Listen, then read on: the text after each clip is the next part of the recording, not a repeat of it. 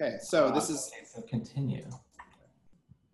so this is Jacob Proctor interviewing Cory Arcangel uh, from his home in Stavanger, Norway, uh, for the Smithsonian Institution's Archives of American Arts Pand- Oral History Pandemic Project, and this is August fourteenth, two thousand twenty. So, Cory, thank you so much for talking with us or with me uh, for this project. Um, I guess the big question mean, you're you've been in you've been outside the U.S. for the full length of the pandemic, and I mean, I guess the big question is how how are you, and how has it been for for you and your, your family and your studio? Um, Yeah, that is that's a big question. yeah, that's a really big question. Yeah, I was in New York City up until two weeks before um, the pandemic kind of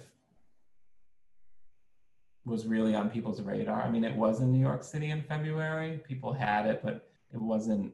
It wasn't yet. Uh, I guess people weren't. People weren't paying attention enough to realize what was happening Mhm. we came back in February, at the end of February, and then um, just a, two weeks later, th- then Norway was kind of locked down. Anyway, uh, we're doing. I mean, good. My family is doing good. It's we're here in Stavanger, Norway, on the southwest coast of Norway. Norway was really super active in in their response. It, it happened right away and Nor Norway has like a really specific culture and structure that means that when the prime minister like gives directions like the entire country from top top to bottom like a christmas tree follows the dir- directions. And also norway doesn't have a lot of people there's a lot of space and um, uh, the norwegians aren't so they don't like to get so close to each other anyway so so things um here things have been it's it, thing so it was like um it, it it's been pretty good here in stavanger. Oslo's a little different but in general norway handled it really well. Um you know professionally though my studio is still in new york. So when i left new york five years ago i i left in a kind of hurry and I just left my studio running because it didn't make any sense to dismantle it. And over the last five years, me and my studio learned to work remotely. And so this the studio is the thing that has been complicated because it's been closed physically been closed since March. And I think for me the priority has been actually mostly on the kind of health and well-being of the people my staff like just trying to understand what they're going through and how to how to just run the studio at the same time as dealing with all the kind of anxiety. So uh, yeah anxiety and and you know my staff kind of dispersed around the united states. Um, and um, so yeah this is like i'm this is like a very long and complicated answer so Well, it it's so long. It's a complicated situation. yeah. I would say it disrupted at, at this point it disrupted my studio more than it disrupted my my personal life. Um because like after two months of like pretty hard quarantine norway basically would it went back to normal. You wouldn't really be able to know anything. So much was different.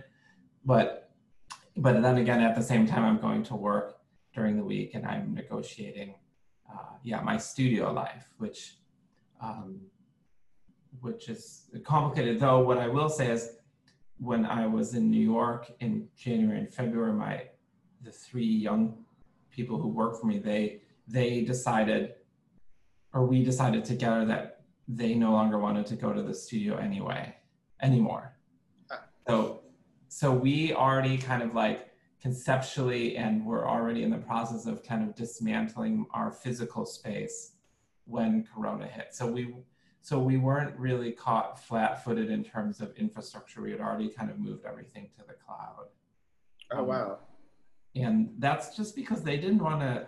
I guess they're a different generation than me, or than us, Mhm. and Yeah. they just like, didn't. They were like, "Why should we go to the office anymore? Like, why why are we spending forty minutes on the subway and one way, and then forty minutes home, and parking and lunch?"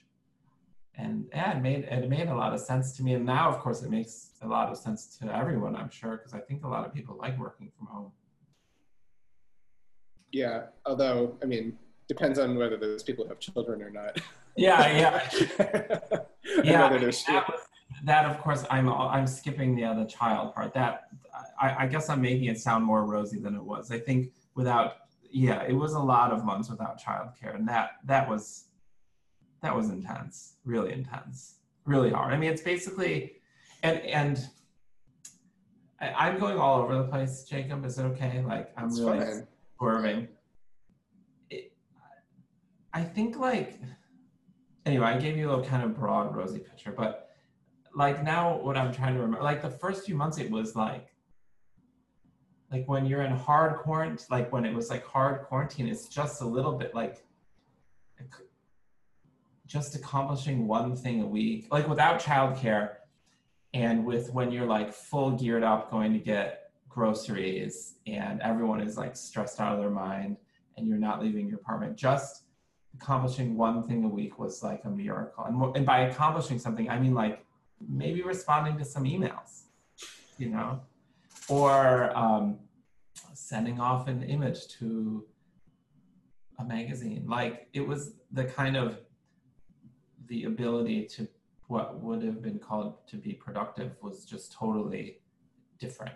And that that was and that was like for weeks and weeks and months and months you know? And and so me and my studio were kind of all working to- together learning this new world of of washing your hands. Like it just everything took so much time all of a sudden. Yeah and cooking like so much cooking.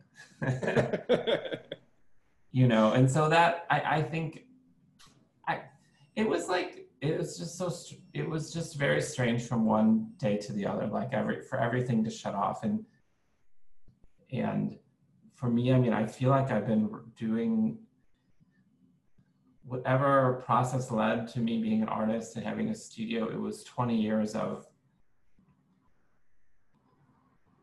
stable structures stable uh, stable, a relatively stable industry, and it all that, you know, along with all the difficulties that I'm talking about of like productivity, all those structures kind of vanished or evaporate or in the process of evaporating. So it just I don't know, like everything became amorphous. Does that make sense? Absolutely. I mean, I I felt. I mean, I spent also, you know, the the hard the months of hard quarantine in your in. I mean, I was in Berlin, so it was very different from New York. But yeah, I found the same exactly the same. You know, when you're, you know, it's Yeah. like time. Time. It, it felt a little bit like right after you have a baby, and like time ceases to Yeah. have any, any meaning for a while Yes. because every day just kind of blurs into the next, and you don't get anything done. it's a really good point. Yeah, like yeah, having a baby.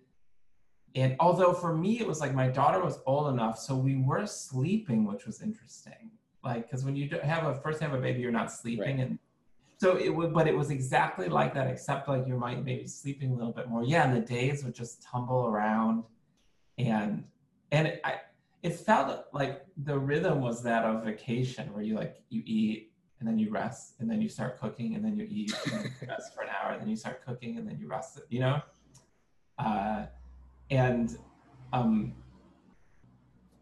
yeah and then you know uh, and then you know we moved we moved me and my wife and my daughter moved in the middle of that. And that was that i think helped us a lot because we moved around the corner. It was hard quarantine and we so what we did was we just we took two boxes a day and we rolled them over on a trolley. And so every day we took a little bit out of our old apartment and put it into our new apartment. And we did that for almost a month.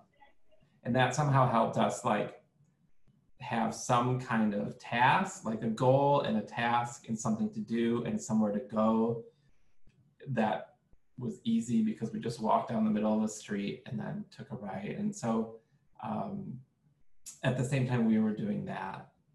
But um, but yeah, and eventually my studio we came back online. Like all of the, I have three people who work in various part-time roles, and and like eventually by I see so even the months are hard to keep track of you know like it's going to be almost a whole like it'll be soon like the winter again. It, like a whole year will have evaporated basically. I think that will be like how it will be perceived.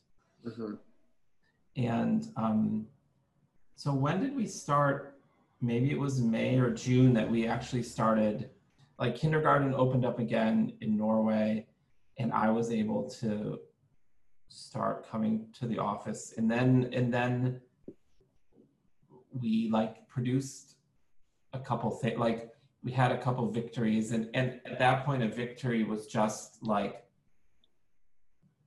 project like do something new and meet a deadline with an with another organization out like some other organization you know like and and we had a couple like we did a mixtape for issue project room and we did a ad campaign for Louis Vuitton, and they just felt like just like enormous, huge victories. Like it, they felt really, it felt really good to be able, and and like, so we were working a lot slower, but maybe with more purpose and more focus than we had ever, like than we had ever worked, and so that was that was kind of eye-opening for I think me and my office because I think we had been doing I think we had just been caught up for so long in like deadline, art fair deadline, plane, um, like we that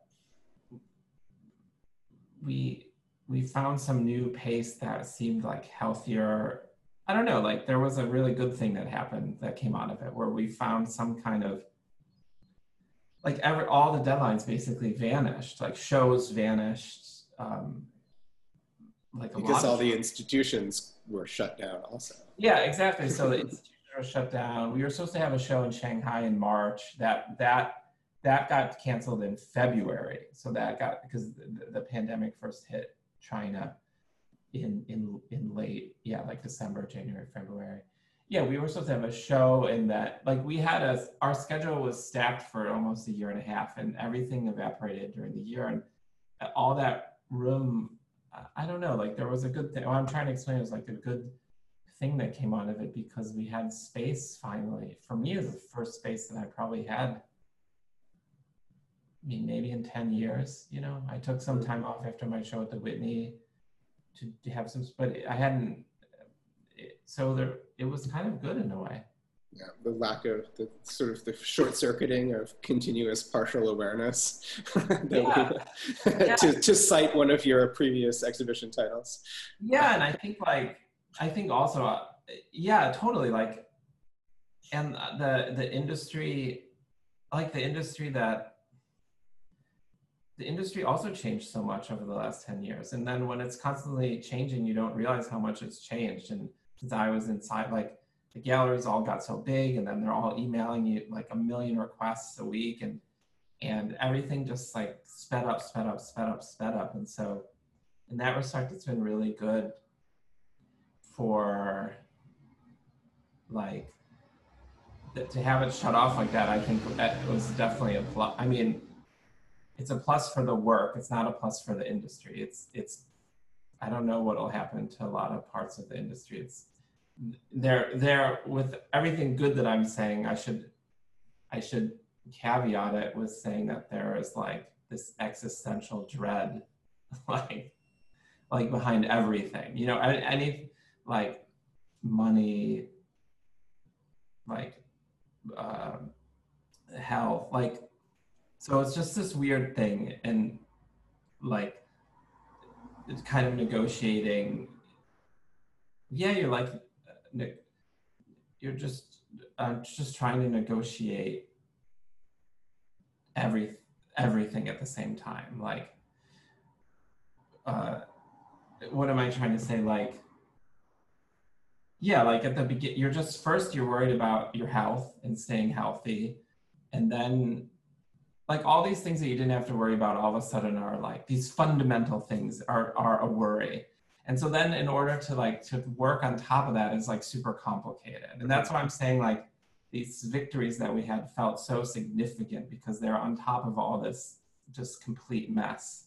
Does that make sense? Yeah, you're having I mean everyone or not everyone, but a lot of people had to when you have to essentially rethink all of the most basic aspects of of your life yeah. things that you just do completely unconsciously and yeah. automatically as a normally high functioning adult uh, when when even those things you have to relearn then it makes everything on top of them feel like that much more yeah uh, you know it's like walking and chewing gum if you have to relearn yeah. how to walk also. Yeah, exactly. singing, like playing guitar and singing at the same time. And yeah, and especially because it's like I've been doing this like professionally like for 20 years or almost 20 years. And so everything was so second nature to me. And to have it all kind of break apart was really a kind of really eye-opening experience. You know, like uh, and and it's not only like breaking apart like my own day-to-day idea of like what am i doing? But also yeah the industry is breaking apart like galleries are vanishing institutions are vanishing um, like you know people are all of a sudden becoming hyper aware of, of internet art which is like so there are also like good things that are happening and like so all these things are just shifting you know? I mean overall, I feel like I regard without with of course this existential dread and this physical stuff like the art like my ideas of art and i've been feeling like pretty more positive than i had before. I feel like all this uncertainty creates like opportunities somehow and it feels a lot like it did when i started like um just seems like everything is open all of a sudden and and like anything is possible because there are like like anything is possible now in a way because there the infrastructure is uncertain, like the, contem- the infrastructure of contemporary art is so uncertain right now, is that, which, which I think means it's, for me, it's easier to think that anything is possible and you could just do anything right now because there are, there is no, there is no magnet, there is not much of a magnet to, to kind of suck on, to kind of, um, magnet being like, there's not like a river to just jump into and go with the flow anymore. Like, uh, so that I've been feeling pretty good about. Like, I feel like it's all opening. Everything's uh, anything. Everything's open again. I think that's a perfect. Uh, that's actually that's a perfect way to to wrap up. I think that's an. Okay. I mean, it, it is an, it's a very interesting moment and i think actually that you're the you're one of the only people that i've heard phrase it in in in in an optimistic way that way. And so i think that's just, that's super interesting. I mean maybe it's because i'm in beautiful tiny southwest norway. Well maybe it's because you have perspective. Well yeah i mean I, I, actually that's i mean you you could we could wrap it up where you wanted to wrap it up but uh, that's something I learned being in Norway for five years. Is they they have a they're so far away from the